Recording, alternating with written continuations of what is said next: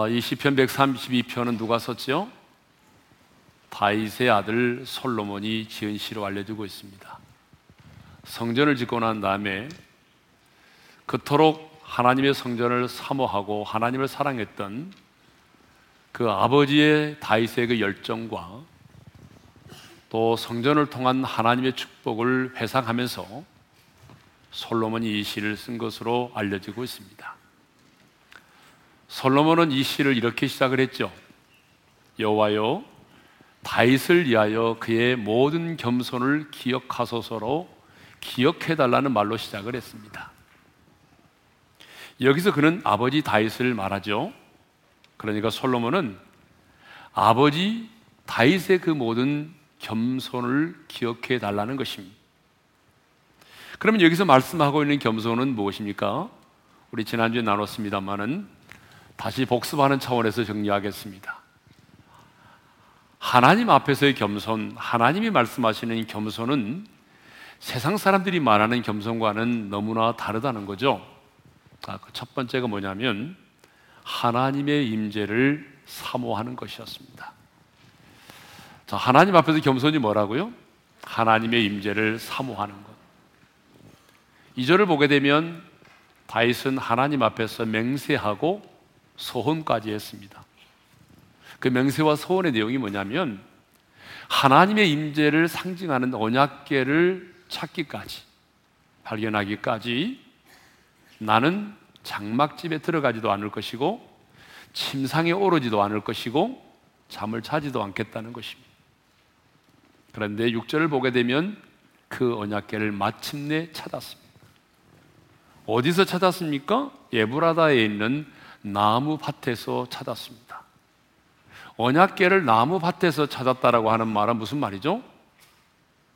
하나님의 임재를 상징하는 언약궤가 방치되어 있었다는 거죠. 무려 이십 년 동안 이 언약궤가 방치되어 있었습니다. 하지만 누구도 그 언약궤에 관심을 갖지 않았어요. 그런데 오직 다윗만이 유일하게 그 언약궤에 관심을 가졌습니다. 그 언약궤를 사랑했습니다. 사모했습니다. 이 언약궤는 바로 하나님의 임재를 상징하는 것이기 때문에 언약궤를 사랑했다고 하는 말은 하나님을 사랑했다는 것이고, 이 언약궤, 하나님의 이 언약궤를 사모했다고 하는 것은 하나님의 임재를 사모했다는 것입니다. 하나님 앞에서 겸손이 무엇입니까? 바로 이것이 겸손입니다. 자, 두 번째는 하나님 앞에서의 겸손, 두 번째는 하나님의 임재 앞에서 기쁨으로 예배를 드리는 것이죠. 여러분, 왜 다윗은 그 언약궤를 그렇게 찾으려고 했죠? 다윗이 언약궤를 찾으려고 했던 이유가 뭐예요? 그것은 그 언약궤 앞에서, 하나님의 임재 앞에서 예배를 드리기 위함이었습니다. 칠 절을 읽겠습니다. 다 같이요. 우리가 그의 계신 곳으로 들어가서 그의 발등상 앞에서 엎드려 예배하리로다. 그 언약궤 앞에서 예배를 드리기 위함이었다는 것입니다. 그래서 구 절에 보게 되면 이런 말씀 나오잖아요. 다 같이요. 주의 제사장들은 의를 옷 입고 주의 성도들은 즐거이 외칠지어다. 그러니까 자신의 의를 힘입지 않고 우리 주 예수 그리스도의 의를 힘입어서 그 하나님의 임재 앞에 나아가 기쁨과 즐거움으로 예배를 드리는 것이 하나님 앞에서의 겸손이라는 것입니다. 그래서 우리는 지난 시간에 하나님 앞에서의 겸손에 대해서 생각을 했습니다. 오늘은요, 바로 그 한 사람이라고 하는 제목으로 말씀을 나누기를 원합니다. 한번 따라서 할까요? 바로 그 한 사람. 네. 시편 백삼십이 편 일 절부터 오 절까지를 보게 되면 주어가 나입니다. 우리 삼 절, 사 절을 한번 읽어볼까요? 다 같이 시작. 내가 내 장막집에 들어가지 아니하며 내 침상에 오르지 아니하고 내 눈으로 잠들게 하지 아니하며 내 눈꺼풀로 졸게 하지 아니하기를. 분명히 이 시편의 초반부의 주어는 나예요. 그런데 여러분 육 절부터 보게 되면 이 주어가 바뀝니다.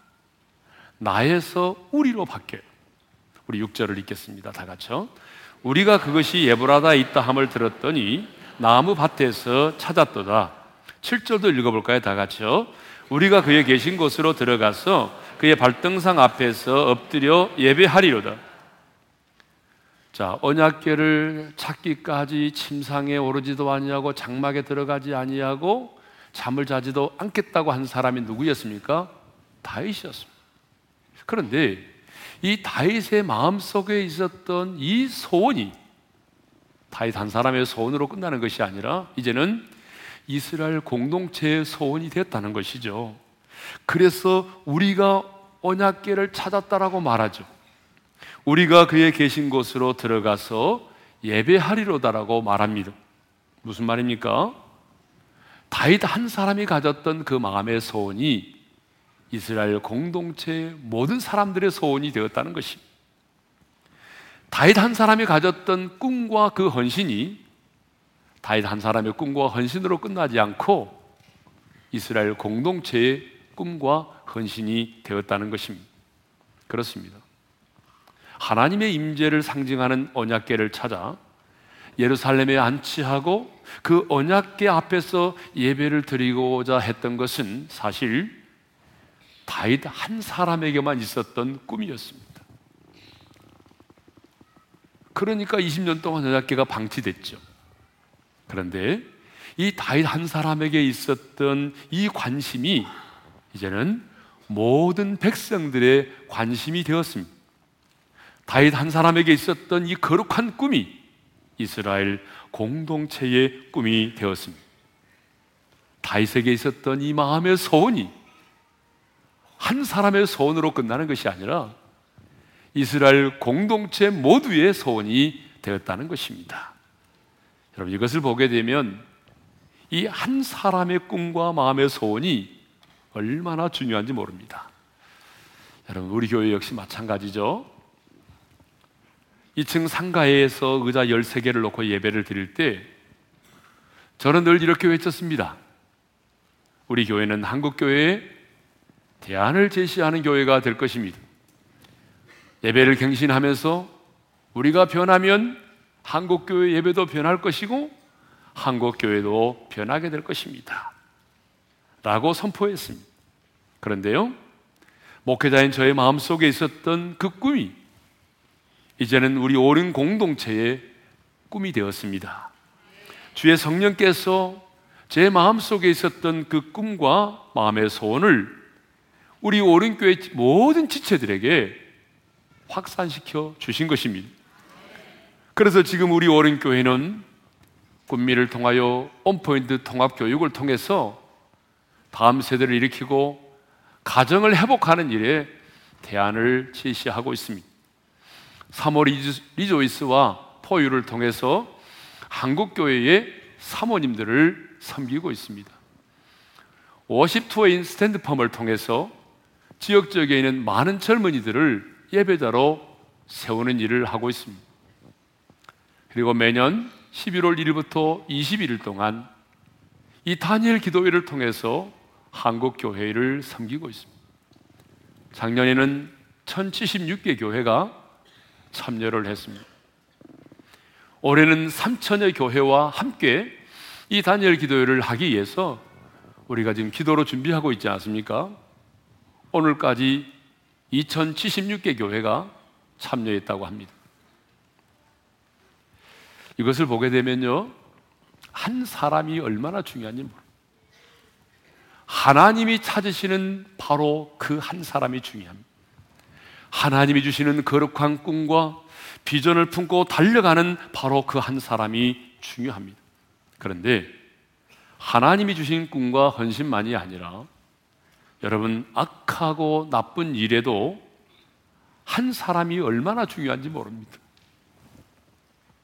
성경도 보게 되면 아담 한 사람의 타락으로 말미암아 죄가 우리 가운데 들어오게 되고 그 후손인 인류의 모든 사람들이 가난과 질병과 저주 가운데 놓이게 된 것입니다. 한 사람의 범죄로 말미암아. 작년에 우리 대한민국은 메르스 바이러스 때문에 얼마나 혹독한 대가를 치루에 했는지 모릅니다. 서른여섯 명이 사망을 했고요, 백팔십육 명이 확진 판정을 받았습니다. 그리고 여러분 수천 명이 감염돼서 격리되었고요, 학교도 휴교령을 내리기도 하고 집단으로 모이는 여러 집회들이 취소됐습니다. 그런데 이 메르스 바이러스 역시 한 사람의 최초 감염자에 의해서 확산되었다는 것이에요. 작년 오월 중동을 방문하고 돌아온 육십팔 세 남성 한 분이 뭐 고열과 기침 등 감기와 비슷한 증상이 심해지자 여기저기 병원 네 군데를 다니면서 검사를 받았는데, 여러분 그때 그 메르스 바이러스가 확산된 것입니다. 그래서 대한민국 전체가 정말 얼마나 어려움을 겪었는지 모릅니다. 한 사람으로 인해서 이렇게 어려움을 겪게 된 것이죠. 이렇듯 한 사람이 중요합니다. 우리 옆 사람과 한번 인사해 볼까요? 한 사람이 중요합니다. 여러분, 왜 예루살렘이 하나님의 심판을 받았습니까? 정의를 행하며 진리를 구하는 한 사람이 없었기 때문이죠. 예레미야 오 장 일 절의 말씀을 읽겠습니다. 다 같이요.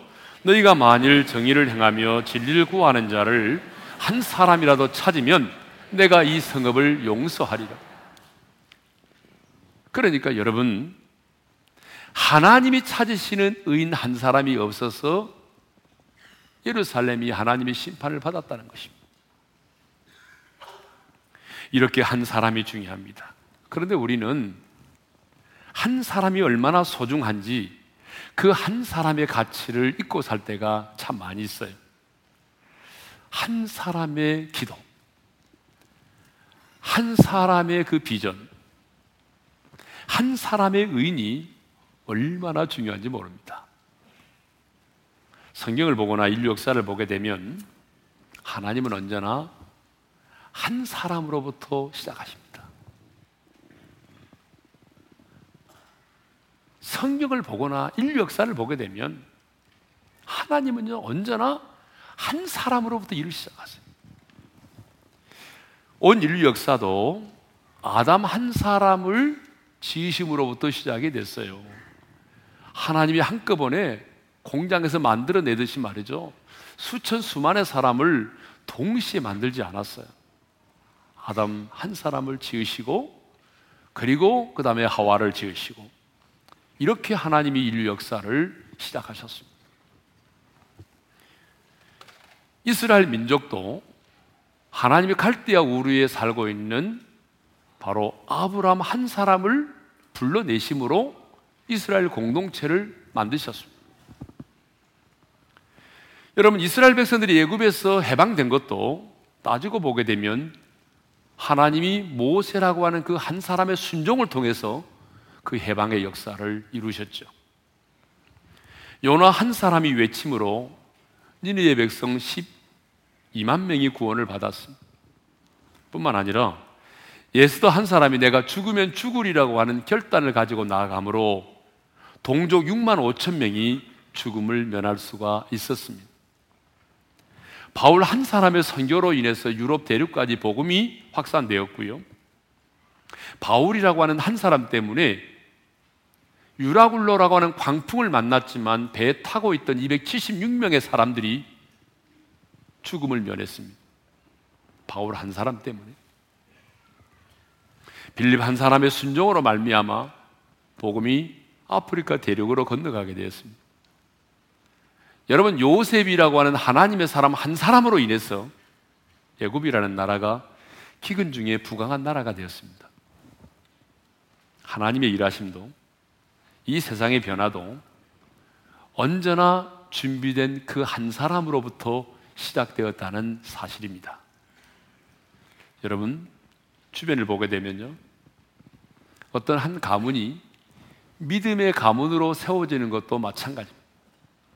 전혀 예수와는 상관이 없는 가문인데 믿음의 사람 한 사람이 며느리로 들어옴으로 인해서 그 가문이 믿음의 가문이 되는 경우도 많고, 그 가족 중에 누군가 한 사람이 예수를 믿음으로 말미암아 여러분, 온 가문의 식구들이 하나님을 경외하는 믿음의 가문이 되는 경우들이 얼마나 많습니까? 그렇죠? 예. 저희 처가도 마찬가지입니다. 제 아내가 대학교 이 학년 때 예수님을 믿었어요. 그리고 전도사인 저를 만나서 결혼을 하게 됐잖아요. 억수로 결혼 반대가 심했습니다. 예. 아무튼 결혼을 하게 되고 제 아내가 예수를 믿어서 이제 목사와 살게 됐는데, 어젯밤에 계산을 해보니까요, 제 아내가 예수를 믿음으로 예수를 믿게 된 처가의 식구들을 카운트를 해보니까 서른한 명이에요.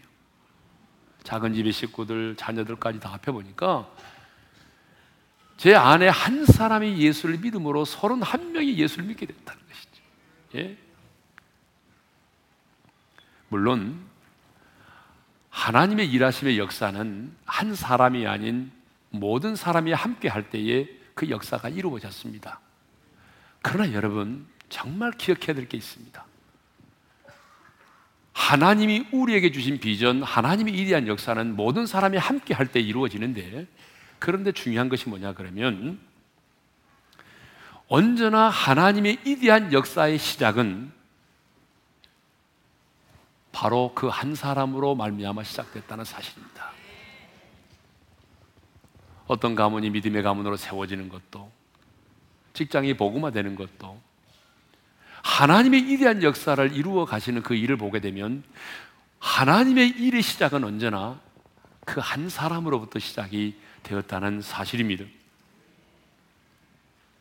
그러므로 하나님은 오늘도 바로 그 한 사람을 애타게 찾으십니다. 하나님이 주시는 꿈을 가진 그 한 사람, 내 가정을 믿음의 가문으로 세우기를 원하는 바로 그 한 사람, 다윗처럼 하나님을 예배하기를 원하는 그 한 사람, 십자가의 은혜를 아는 그 한 사람, 통일의 물꼬를 트기를 원하는 그 한 사람, 기도의 무릎으로 하나님의 보좌를 움직이기를 원하는 그 한 사람. 하나님은 그 한 사람을 찾으십니다. 저는 오늘 이 예배를 드리는 우리 성도님들 한 분 한 분이 이 시대에 하나님의 일에 대한 역사를 이루어내는 일에 있어서 하나님이 찾으시는 바로 그 한 사람이 되기를 소망합니다. 이제 십 절을 보도록 하겠습니다. 십 절은 솔로몬이 성전을 짓고 난 다음에 기도를 드리고 있는 내용인데요, 우리 십 절 한번 볼까요? 다 같이요. 주의 종 다윗을 위하여 주의 기름 부음 받은 자의 얼굴을 예면하지 마옵소서. 주의 종 다윗을 위하여 주의 기름 부음 받은 자의 얼굴을 예면하지 말아달라는 것입니다. 그러면 여기서 기름 부음 받은 자는 누구를 말할까요? 구약에서 기름 부음 받은 자는 왕과 제사장과 선지자인데, 이 시편을 쓴 사람이 솔로몬이잖아요. 그러니까 왕으로 기름 부음 받은 솔로몬 왕 자신을 말하는 것이에요. 그러니까 솔로몬은 지금 하나님께 주의 종 다윗을 위하여 자신의 얼굴을 하나님이 예면하지 말아달라고 말합니다. 다윗은요, 왕 중에 왕이었습니다. 가장 위대한 왕이었습니다. 이스라엘의 역사상 가장 넓은 영토를 소유했고 가장 영향력 있는 왕이었습니다. 그러니까 다윗은요, 이 땅에 존재했던 이스라엘의 왕 가운데서 가장 뛰어난 왕이었습니다. 하지만 하나님 앞에서는 뭐라고요? 종이라는 것입니다. 하나님 앞에서는 종이었습니다. 그래서 그 솔로몬은 아버지를 주의 종이라고 그렇게 표현하고 있습니다. 솔로몬만이 아니라 하나님께서도 이 다윗을 말할 때 뭐라고 말씀하시냐면 나의 종이라고 말씀하세요. 하나님은 히스기야의 기도에 응답하실 때에 나의 종 다윗을 위하여 그 기도를 들으셨다라고 말씀하고 계십니다. 히스기야가 왕으로 있을 때에 아수르가 쳐들어왔어요. 아수르 왕 사네립이 편지를 보냈는데 그 편지를 받고 히스기야 왕이 성전에 들어가서 하나님 앞에 간절히 기도했어요. 하나님이 그 기도를 들으시고 응답하셨는데, 왜 하나님이 히스기야의 기도를 들으시고 응답하시는지에 대해서 이렇게 말씀을 하십니다. 여러분, 열왕기하 십구 장 삼십사 절을 읽겠습니다. 다 같이요. 내가 나와 나의 종 다윗을 위하여 이 성을 보호하여 구원하리라 하셨나이다 했더라. 여러분, 하나님이 히스기야의 기도에 응답하시는데 이렇게 말씀하셨다는 거예요. 나와 내 종 다윗을 위하여 내가 너의 기도를 들었다는 것입니다. 또 히스기야가 죽을 병에 걸렸잖아요. 그때에 자기의 낯을 벽으로 향하여 통곡하며 눈물로 기도했습니다. 그때 하나님이 그 기도를 들으시고 생명을 십오 년이나 연장시켜 주셨어요. 그런데 그때 십오 년을 연장시켜 주시는 그 기도의 응답을 주실 때도 하나님은요, 이런 말씀하셨어요. 내 종 다윗을 위하여라고 말씀하셨어요. 우리 한번 읽어볼까요? 열왕기하 이십 장 육 절인데 다 같이요. 내가 네 날에 십오 년을 더할 것이며 내가 너와 이 성을 아스루 왕의 손에서 구원하고 내가 나를 위하고 또 내 종 다윗을 위함으로 이 성을 보호하리라. 내 종 다윗을 위함으로 내가 이 성을 보호하겠다는 것이, 왜 내 종 다윗을 위하여 이 성을 보호하시겠다고 말씀하십니까? 그것은 하나님과 다윗과 맺은 그 언약 때문이라는 거예요. 이 성이 무너지면 하나님께서 다윗에게 하신 그 약속이 무너지기 때문이라는 거죠. 외아들 솔로몬은 기도를 드릴 때에 그냥 기도하지 않고 주의 종 다윗을 위하여 주의 기름 부음 받은 자의 얼굴을 예면하지 말아달라고 기도했을까요? 왜 하나님은 히스기야의 기도에 응답하실 때에 나의 종 다윗을 위하여 그 기도에 응답하신다라고 말씀하셨을까요? 그것은 다윗과 하나님과의 맺은 언약 때문이기도 합니다. 그러나 언약 때문만은 아니에요. 그것은 다윗이 그만큼 하나님을 사랑하고 하나님과 친밀한 관계에 있었기 때문입니다.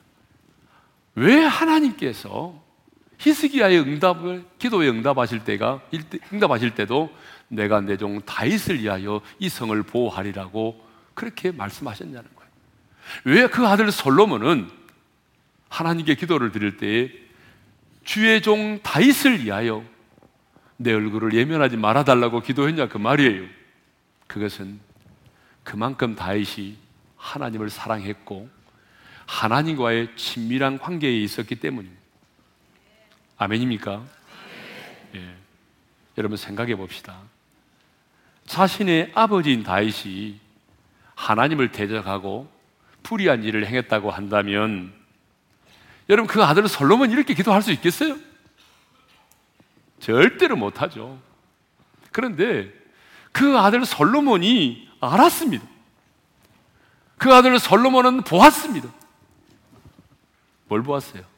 내 아버지 다윗이 주님의 종으로 얼마나 하나님을 사랑하는지를 솔로몬은 보았어요. 내 아버지, 그 주의 종인 내 아버지가 얼마나 주님과 친밀한 관계를 맺고 있는지를 알았고 보았습니다. 그래서 그렇게 기도를 한 거죠. 그러면 다윗이 그토록 하나님을 사랑하고 하나님과 친밀한 관계에 있었다고 하는 것을 어떻게 알 수 있었을까요? 무엇으로 증명할 수 있을까요? 저는 두 가지로 증명하겠습니다. 첫째로, 다윗은 끊임없이 하나님께 물었다는 것입니다. 블레셋 나라가 쳐들어왔습니다. 당연히 쳐들어왔으면 나가서 싸우는 건 정상 아니에요? 그런데 다윗은요, 블레셋이 쳐들어왔을 때 그냥 나가 싸우지 않았습니다. 하나님께 물었습니다. 여러분 역대상 십사 장 십 절을 읽겠습니다. 다 같이요. 다윗이 하나님께 물어 이르되, 내가 블레셋 사람들을 치러 올라가리까? 주께서 그들을 내 손에 넘기시겠나이까? 하니 여호와께서 그에게 이르시되, 올라가라, 내가 그들을 내 손에 넘기리라. 물었단 말이에요. 뭘 물었어요? 내가 블레셋 사람들을 치러 올라가리까? 그들을 내 손에 넘기시겠나이까? 라고 물었다는 거죠. 그래서 승리했어요. 그런데 십삼 절을 보게 되면요, 블레셋이 또 쳐들어왔어요. 여러분, 또 쳐들어왔으면 이번에는 물어볼 필요 없잖아요. 다 입이 답은 알고 있는데 왜 물어봐요? 그런데요, 다윗은 하나님께 묻는 게 습관이 돼 있었어요. 또 물었어요.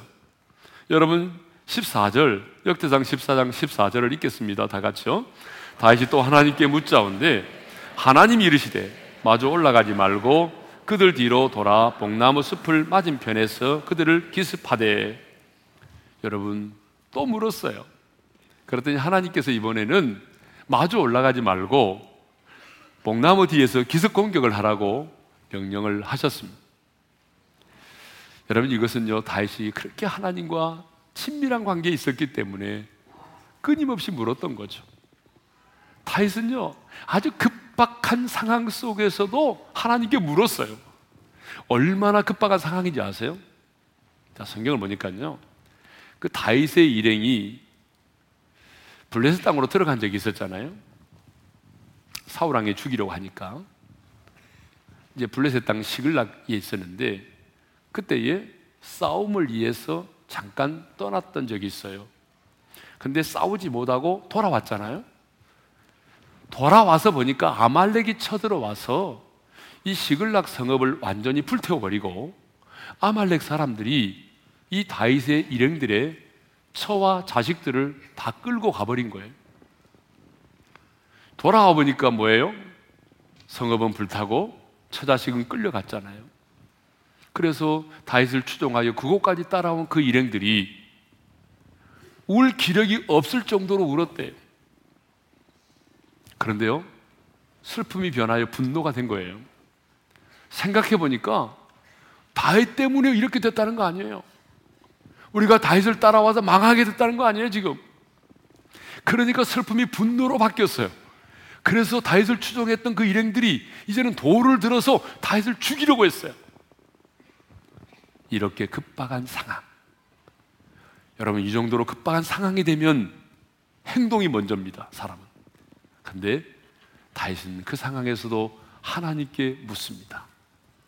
사무엘상 삼십 장 팔 절을 읽겠습니다. 다 같이요. 다윗이 여호와께 묻자와 이르되 내가 이 군대를 추격하면 따라잡겠나이까 하니 여호와께서 그에게 대답하시되 그를 쫓아가라. 네가 반드시 따라잡고 도로 찾으리라.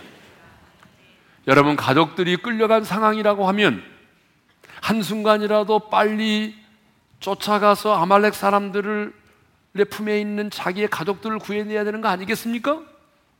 그런데 다윗은요, 그런 급박한 상황 속에서도 하나님께 물었다는 것입니다. 다윗은요, 행동이 먼저가 아니라 하나님께 묻는 게 먼저였습니다. 우리는 뭐가 먼저예요? 솔직히 얘기해봐요. 여러분은 뭐가 먼저죠?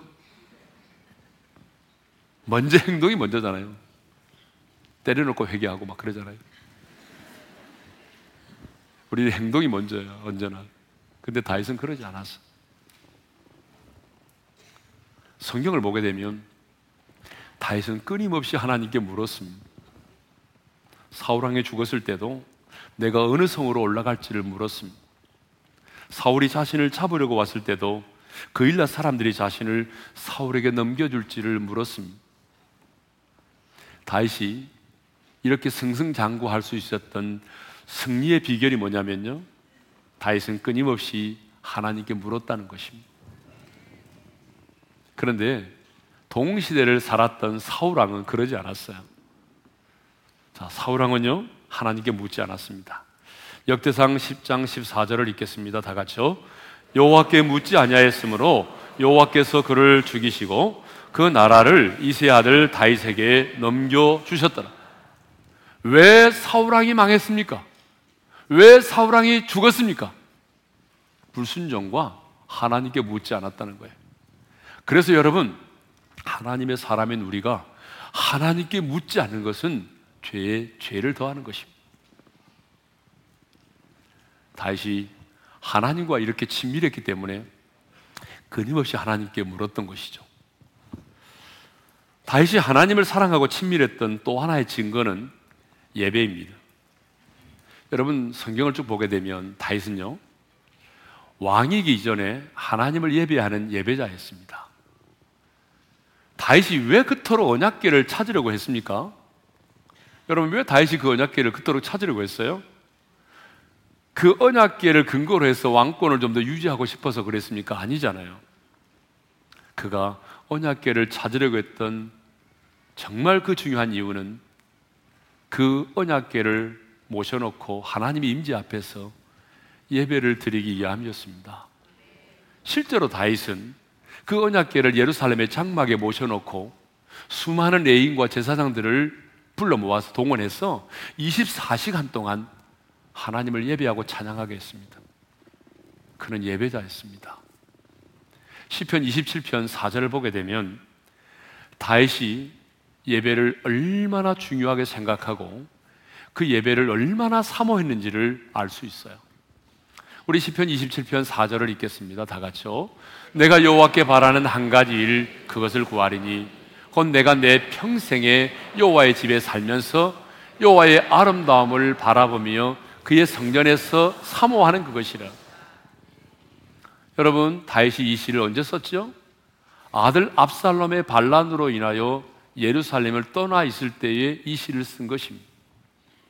그렇다면 지금 다윗에게 있어서 가장 간절한 기도 제목이 뭐예요? 절실한 기도의 제목은요 누가 뭐라 그래도 이 쿠데타의 세력을 정복하고 왕권을 되찾고 예루살렘으로 돌아가는 것이에요. 그런데 지금 다윗은 여호와께 한 가지 일을 구합니다. 그 한 가지 일이 뭐예요? 하나님의 전에 나가서 여호와의 아름다움을 앙망하며 예배드리는 것이에요. 하나님의 전에 나가서 예배를 드리는 것이라고 말합니다. 여러분 이것을 보게 되면 다윗은요 왕권을 뭐 차지하고 왕의 권력을 누리는 것이 그의 인생의 목적이 아니었어요. 다윗의 인생의 존재 가치는 하나님께 예배를 드리는 것이었습니다. 다윗은 자신의 인생의 최고의 가치를 왕의 권력을 누리는 데 두지 않았어요. 내 인생의 최고의 가치는 하나님을 예배하는 데 있다라고 생각했습니다. 이렇게 다윗이 끊임없이 하나님께 묻고 또 인생의 최고 가치를 하나님을 예배하는 일에 두었기 때문에 하나님은 다윗을 가리켜 뭐라고 말씀하셨습니까? 내 마음에 합한 자라고 말씀하셨습니다. 여러분은 여러분의 인생의 최고의 가치를 어디에 두고 있습니까? 돈 버는 데 두고 있지 않아요? 우리는 예배를 이용하려고 할 때가 참 많습니다. 사업의 성공을 위해서 예배를 드릴 때가 많이 있습니다. 그런데 다윗은 그러지 않았습니다. 다윗의 인생의 최고의 가치는 내가 왕이 되는 것보다도 내가 왕의 권력을 누리는 것보다도 더 중요한 것 하나님을 예배하는 데 있었습니다. 이렇게 다윗은 하나님께 끊임없이 묻고 자신의 인생의 존재의 가치를 최고의 가치를 예배에 두었을 만큼 하나님과 친밀한 관계에 있었습니다. 그래서 그 아들 솔로몬은 주의 종 다윗을 위하여 하나님 내 얼굴을 외면하지 마십시오. 주의 종 다윗을 위하여 나의 기도를 들어주십시오. 이렇게 기도할 수 있었던 것입니다. 다윗처럼 저와 여러분이 이 시대에 하나님의 위대한 역사를 이루는 일에 하나님께 하나님이 찾으시는 바로 그 한 사람이 될 수 있기를 주님의 이름으로 축원합니다. 자, 오늘 주신 말씀을 마음에 새기면서 찬양을 할 텐데요. 주님이 찾으시는 그 한 사람, 그 예배자. 주님, 내가 이 시대에 하나님이 찾으시는 그 한 사람, 그 사람이 되기를 원합니다. 그 믿음의 고백으로 이 찬양을 드리며 나가겠습니다.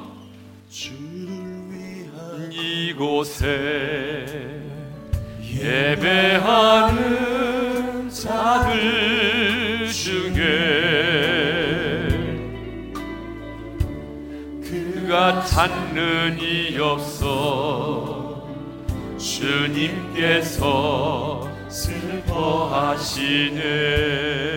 주님이 찾으시는 그 한 사람, 주님이 찾으시는 그 한 사람, 그 예배자,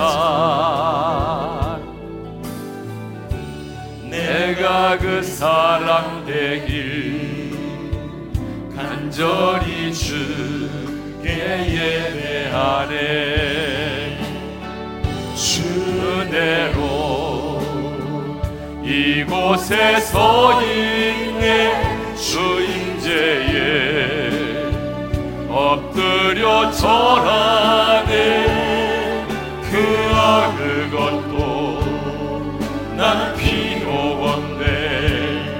주님만 경배해. 주대로 이곳에 서 있네. 주인제에 엎드려 절하네. 그것도 난 필요 없네. 주님만 경배해.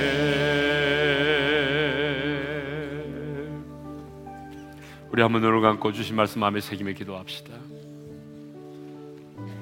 다윗 한 사람에게 있었던 마음의 소원과 꿈이 이스라엘 공동체의 꿈이 되고 소원이 됐습니다. 한 사람이 가졌던 그 마음의 소원과 꿈이 이렇게 중요합니다. 하나님은 위대한 역사를 이루실 때에 모든 사람을 통해서 이루시지만 그 시작은 바로 그 한 사람을 통해서 시작하신다는 것이에요. 여러분의 가문을 믿음의 가문으로 세우는 것도, 여러분의 직장을 변화시키는 것도, 하나님은 언제나 준비된 그 한 사람, 그 한 사람을 통해서 하나님의 역사를 이루어 가신다는 것이에요. 그러므로 저는 우리 오륜교회 성도들이 하나님이 찾으시는 바로 그 한 사람이 되기를 원합니다. 솔로몬은 기도합니다. 주의 종 다윗을 위하여 내 얼굴을 예면하지 말아달라고. 하나님은 히스기야의 기도 응답하시면서 이렇게 말씀합니다. 내 종 다윗을 위하여 내가 이 성을 보호하리라. 성도 여러분, 왜 솔로몬은 자기 아버지 다윗을 위하여 내 얼굴을 예면하지 말아달라고 했을까요?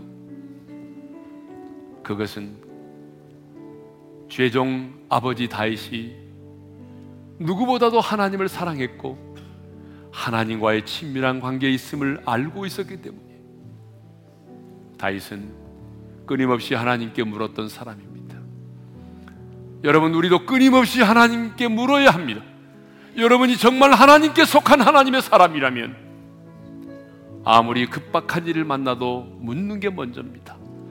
행동이 먼저가 아니에요. 물어야 합니다. 다윗은 자신의 인생의 최고의 가치를 예비하는 데 두었습니다. 왕이 되고 왕권을 차지하고 왕의 권력을 누리는 것이 아니라 하나님을 예배하는 것이 그의 인생의 최고의 가치였습니다. 오늘 여러분, 여러분의 인생의 최고의 가치는 무엇입니까? 하나님을 예배함이 여러분의 인생의 최고의 가치가 되기를 원합니다. 그렇게 하나님을 사랑하고 하나님과 친밀한 관계를 가졌기에 그 아들 솔로몬은 주의 종 다윗을 위하여 내 얼굴을 예면하지 말아달라고 기도했던 것이죠. 오늘 이 시간 하나님이 찾으시는 그 한 사람이 되기를 원하고, 다윗처럼 하나님을 내가 사랑하고 그래서 하나님께 끊임없이 묻고 내 인생의 최고의 가치를 예비해 둘 수 있는 하나님의 사람이 되게 해달라고. 우리 다 같이 손을 들겠습니다. 손을 드세요. 그리고 주여 한번 부르고 기도합니다. 주여! 아버지 하나님 감사합니다. 오늘도 우리에게 귀한 말씀을 주셔서 감사합니다. 하나님, 있으나 마는 사람이 아니라 하나님이 찾으시는 바로 그 한 사람이 되기를 원합니다. 하나님, 다윗의 마음에 주셨던 그 거룩한 꿈과 소원이 하나님 아버지 이스라엘 공동체의 꿈이 되었고 소원이 되었습니다. 하나님 아버지, 오늘 우리의 마음속에 내 가정을 향한, 하나님 내 직장을 향한, 내 일터를 향한, 하나님 이 시대를 향한 마음의 소원과 꿈을 우리에게 주셨음을 인하여 감사합니다. 하나님이 찾으시는 바로 그 한 사람이 되게 하여 주셔서 우리 안의 꿈과 소원이 나의 꿈으로 끝나지 말게 도와주시고, 하나님 우리 가정의 꿈이 되게 하시며 공동체의 꿈이 되게 하시고 직장의 꿈이 되게 하여 주시고 이 시대의 꿈이 될 수 있도록 은혜를 베풀어 주시옵소서. 하이처럼 하나님과 친밀하고 하나님을 사랑하는 자가 되기를 원합니다. 그러기에 내가 하나님께 끊임없이 물을 수 있기를 원합니다. 급박한 일을 만나도 행동이 먼저가 아니라 하나님께 물을 수 있기를 원합니다. 아버지 하나님, 우리가 정말 내 인생의 전제 가치를, 최고의 가치를 하나님께 예배드리는 데 속에 도와주셔서 예배드림이 우리의 삶의 우선이 되게 하시고 예배를 드리는 것이 우리 인생의 최고의 가치를 깨닫게 하여 주시옵소서. 아버지 하나님, 다윗의 마음속에 있었던 꿈과 그 소원이 이스라엘 공동체의 소원이 되고 꿈이 되었습니다. 하나님, 오늘 이 시간, 오늘 여기 예배를 드리는 우리 성도들 한 사람 한 사람의 마음속에 가정을 향한, 시대를 향한, 내 직장을 향한 거룩한 꿈과 소원을 주셔서 우리 마음속에 있는 그 꿈과 소원이 나만의 꿈과 소원이 아닌 우리의 가정의 공동체의 꿈과 소원이 되게 하시고 이 시대의 모든 사람의 꿈과 소원이 되게 하여 주옵소서. 다윗처럼 하나님을 사랑하고 하나님과 친밀한 관계에 있기를 원합니다. 끊임없이 하나님께 묻기를 원합니다. 급박한 상황 속에서도 행동이 먼저가 아니라 하나님께 무릎이 먼저가 되기를 원합니다. 내 인생의 최고의 가치를 하나님께 예배를 드리는 데 두게 하여 주옵소서. 그래서 우리가 이 땅을 떠나고 난 이후에 우리의 자녀들이 솔로몬처럼 기도할 수 있기를 원합니다. 이제는 우리 주 예수 그리스도의 은혜와 하나님 아버지의 영원한 그 사랑하심과 성령님의 감동 감화 교통하심이 이 시대에 하나님이 찾으시는 바로 그 한 사람이 되기를 소망하는 모든 지체들 위해 이제로부터 영원토록 함께 하시기를 축원하옵나이다. 아멘.